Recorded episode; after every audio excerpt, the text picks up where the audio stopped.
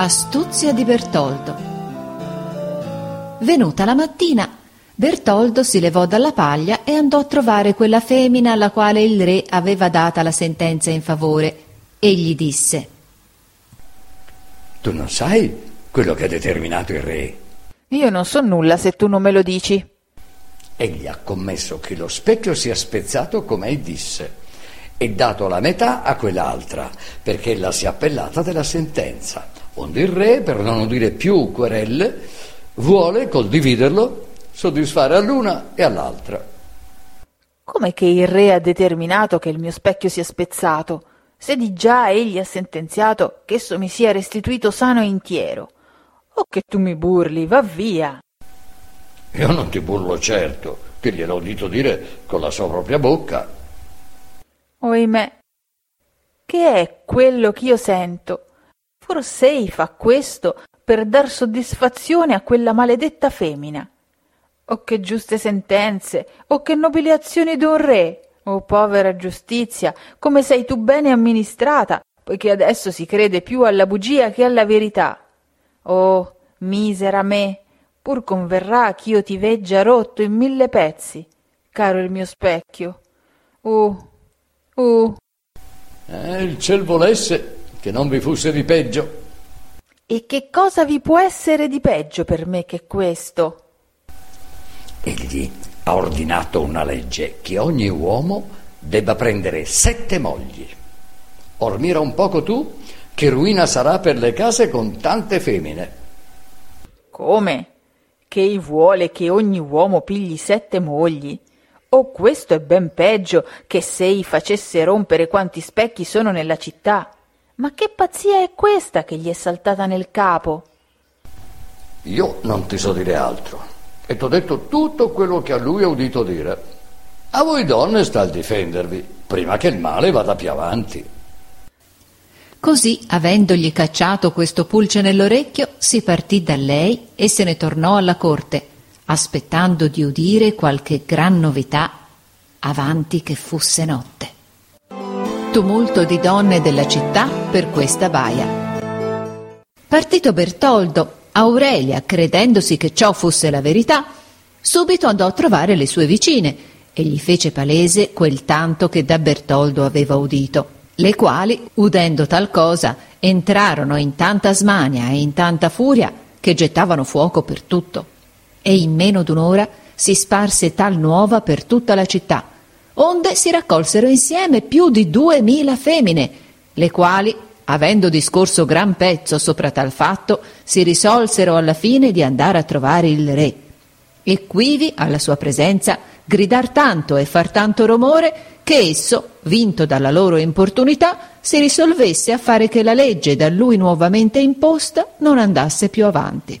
E così, tutte piene di rabbia e colme di sdegno, andarono a corte e ivi giunte cominciarono a fare i più gran strepiti e le maggior grida del mondo, a tale che il re era quasi stordito, né sapendo la cagione di così gran tumulto, restò tutto confuso e pieno di maraviglia.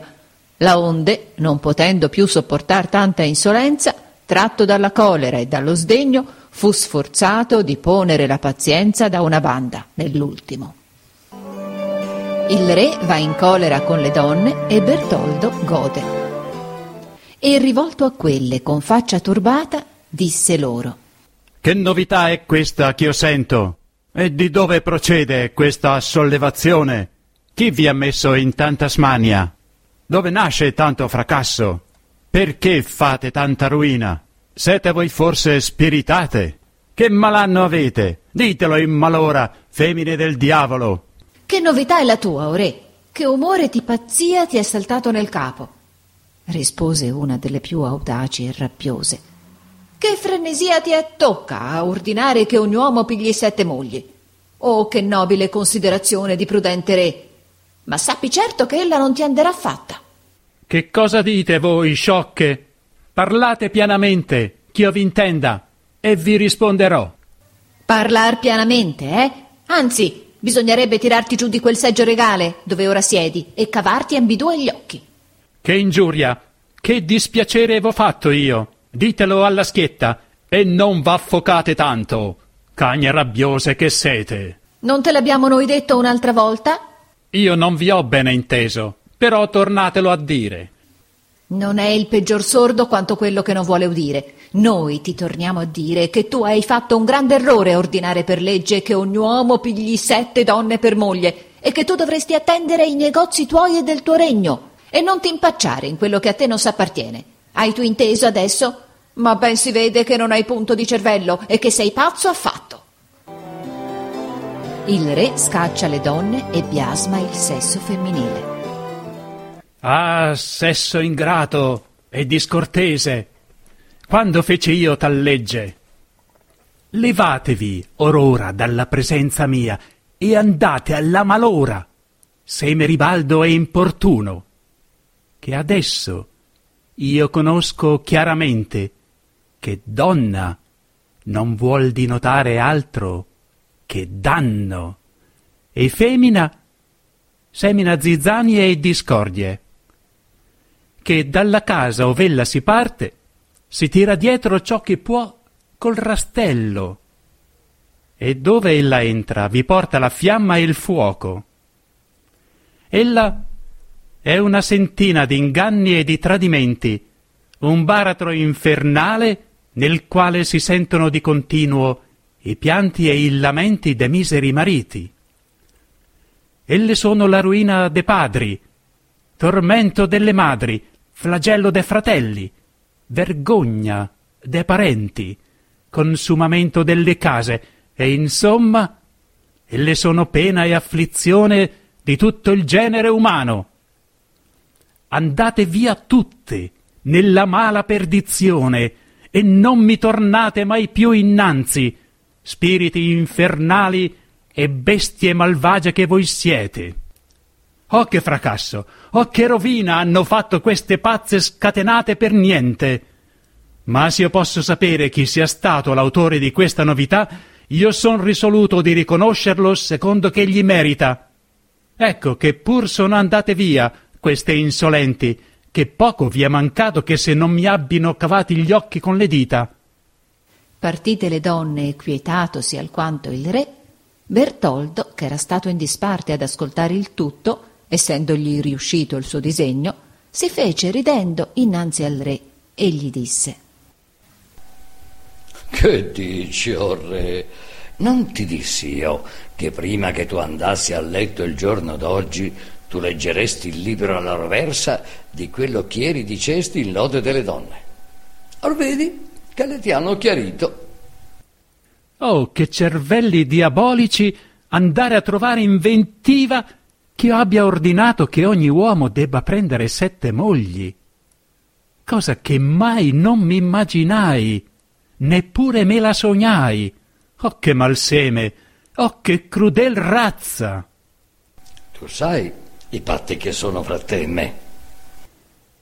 Tu hai molto ben ragione. Però vien, siedi meco su questo seggio regale, poiché tu l'hai meritato. Non possono capire quattro natiche in un stesso seggio. Io ne farò fare un altro appresso di questo e vi sederai su e darai audienza come me. Né amore né signoria non vuol compagnia. Però governa tu che sei signore. Io dubito che tu sia stato l'autore di questo fracasso. Tu l'hai indovinato alla prima e non mi puoi castigare altrimenti perché io mi sono ingegnato per adempiere quanto aveva promesso di fare. Orsù, poiché questa è stata tua invenzione, io ti perdono.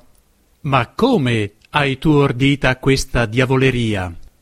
Io sono andato a trovar colei alla quale tu concedesti lo specchio e gli ho dato a intendere che tu volevi di nuovo farlo spezzare e darne la metà alla sua avversaria e di più che tu avevi ordinato che ogni uomo pigliasse sette mogli.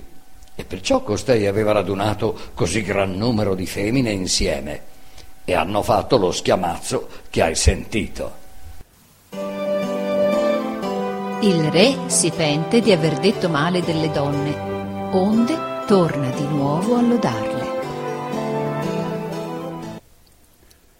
Tu sei stato un grande inventore, ma però di malizia. E tu hai quasi causato un gran disordine oggi, e hanno avuto mille ragioni, nonché una, a muoversi ad ira contro di me. E non potevo credere che il sesso donnesco fosse così privo di cervello che si muovesse a far tanto rumore senza grandissima cagione. E qual maggior occasione di questa gli potevi tu dare a farle irritare verso di me? E a me, parimente, hai dato occasione di dire contro di loro quello che io non vorrei aver detto per tutto l'oro del mondo. E ne sono dolente e pentito.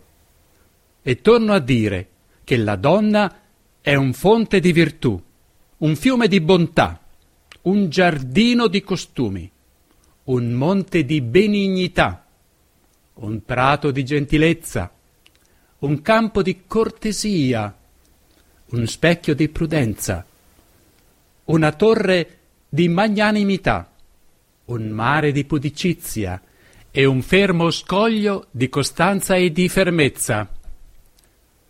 Però chi vuol essere mio amico, non dica male delle donne, perché le non offendono alcuno, non portano armi, non cercano risse, ma sono tutte mansuete, placide, benigne e quiete, amabili e ornate di tutte le creanze.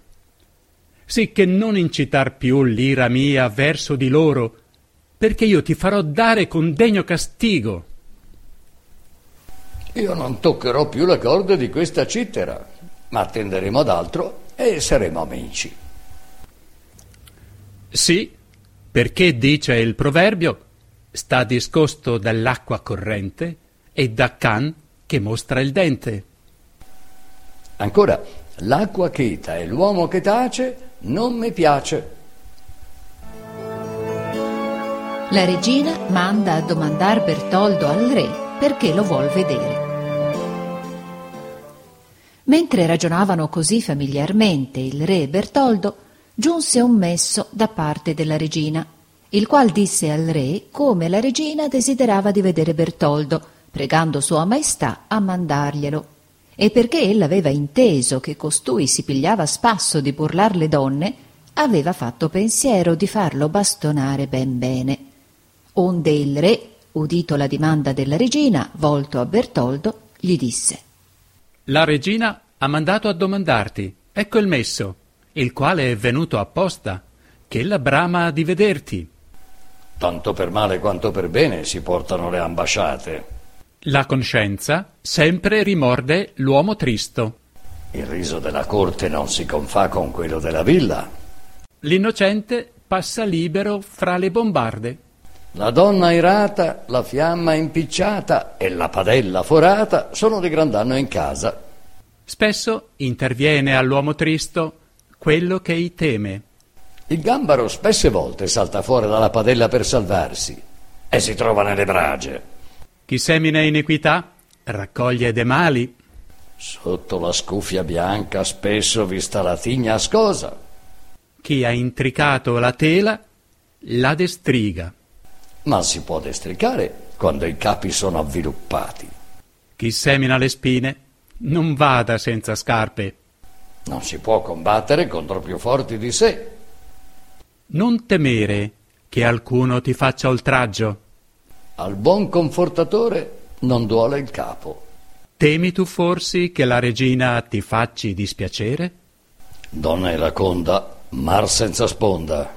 La regina è tutta piacevole e brama di vederti, però va via allegramente e non dubitare. In ultimo se ne dirà, e tal ride che piangerà. Bertoldo è condotto dalla regina. Così Bertoldo fu condotto dalla regina, la quale, avendo inteso, come vi dissi, la burla fatta a quelle donne il giorno innanzi, aveva fatto preparare alquanti bastoni e commesso alle sue donne che, serratolo in una camera, gli sbattessero ben bene la polvere di sul mantello. E subito ch'essa lo vide, mirando quel mostruoso aspetto, tutta sdegnata, disse Mira che ceffo di babbuino. Il laveggio grida dietro la padella. Come t'addimandi tu? Io non domando nulla. Come ti chiami? Chi mi chiama io gli rispondo. Dico come tu t'appelli. Io non mi sono mai pelato, che io mi ricorda. Mentre che la regina interrogava Bertoldo, una delle serve portò di nascosto un vaso pieno d'acqua per fargli batter dentro il sedere, ma il villano astuto, accortosi di ciò, stava molto bene avvertito e subito pensò una nuova astuzia, seguitando pur la regina il suo parlare. Astuzia di Bertoldo perché non gli fosse bagnato il podice. Come fai tu tante astuzie che tu pari un indovino? Ogni volta che mi viene adeguato il sedere, io indovino ogni cosa. E so se una donna fa l'amore, e se l'ha mai fatto errore con alcuno, e se la è casta o era impudica. E insomma, io indovino ogni cosa. E se vi fosse chi mi volesse bagnare di dietro, io vi saprei dire ogni cosa adesso adesso. Bertoldo scampa la furia dell'acqua. Allora quella serva che aveva portato il secchio con l'acqua per bagnarlo, udendo tal parola, lo portò via pian piano, per sospetto di non essere scoperta di qualche macchia. Né ve ne fu alcuna che ardisse di fargli scherzo alcuno, perché tutte avevano, come si suol dire, qualche straccio imbucato. Ma la regina, che ardeva di sdegno contro di costui, impose che esse pigliassero un bastone per ciascheduna in mano e lo bastonassero ben bene. Ondesse se gli avventarono addosso con maggior impeto che non fecero le furiose baccanti addosso al misero Orfeo. Onde, vedendosi il povero Bertoldo in così gran pericolo, ricorse di nuovo all'usata astuzia e rivolto a loro così disse nuova astuzia di Bertoldo per non essere bastonato. Quella di voi che ha trattato di avvelenare il re alla mensa, quella sia la prima a pigliare il legno e percuotermi, che io mi contento. Allora tutte si incominciarono a guardare l'una con l'altra, dicendo Io non ho mai pensato di far questo, né io, rispondeva l'altra. E così, di mano in mano, risposero tutte, e persino la regina, a tale che se tornarono i bastoni al suo luogo e il sagacissimo e buon Bertoldo restò illeso da quelle aspre percosse, per allora. La regina brama che Bertoldo sia bastonato per ogni modo. La regina, che tuttavia ardeva di sdegno contra Bertoldo, e volendo per ogni modo che ei fosse bastonato, mandò a dire alle sue guardie che nell'uscir fuora lo bastonassero senza remissione alcuna e lo fece accompagnare a quattro dei suoi servi, i quali poi gli portassero la nuova di tutto quello che era successo. Astuzia sottilissima di Bertoldo per non essere percosso dalle guardie. Quando Bertoldo vidde che in modo alcuno non la poteva fuggire, ricorse all'usato giudicio e, volto alla regina, disse Poiché io veggio chiaramente che pur tu vuoi che io sia bastonato, fammi questa grazia. Ti prego, in cortesia, che la domanda è onesta e la puoi fare. In ogni modo a te non importa pur che io sia bastonato. Dì a questi tuoi che mi vengono a accompagnare che dicano alle guardie che portino rispetto al capo e che le menino poi il resto alla peggio. La regina, non intendendo la metafora, comandò a coloro che dicessero alle guardie che portassero rispetto al capo e che poi menassero il resto alla peggio che sapevano. E così costoro, con Bertoldo innanzi, si inviarono verso le guardie, le quali avevano di già i legni in mano per servirlo della buona fatta. Onde Bertoldo incominciò a camminare innanzi agli altri di buon passo, sì che era discosto da loro un buon tratto di mano. Quando coloro che l'accompagnavano videro le guardie all'ordine per fare il fatto, ed essendo ormai Bertoldo arrivato da quelle, cominciarono, da discosto, a gridare che portassero rispetto al capo e che poi menassero il resto alla peggio, che così aveva ordinato la regina. I servi sono bastonati in cambio di Bertoldo. Le guardie, vedendo Bertoldo innanzi agli altri, pensando che esso fosse il capo di tutti, lo lasciarono passare senza fargli offesa alcuna, e quando giunsero i servi gli cominciarono a tempestare di maniera con quei bastoni che gli ruppero le braccia e la testa, e insomma non vi fu membro né osso che non avesse la sua ricercata di bastone. Sì, tutti pesti e fracassati tornarono alla regina, la quale, avendo udito che Bertoldo con tale astuzia s'era salvato e aveva fatto bastonare i servi in suo luogo, arse verso di lui di doppio sdegno e giurò di volersene vendicare. Ma per allora celò lo sdegno che ella avea, aspettando nuova occasione, facendo intanto medicare i servi, i quali, come vi dissi, erano stati acconci per le feste, come si suol dire.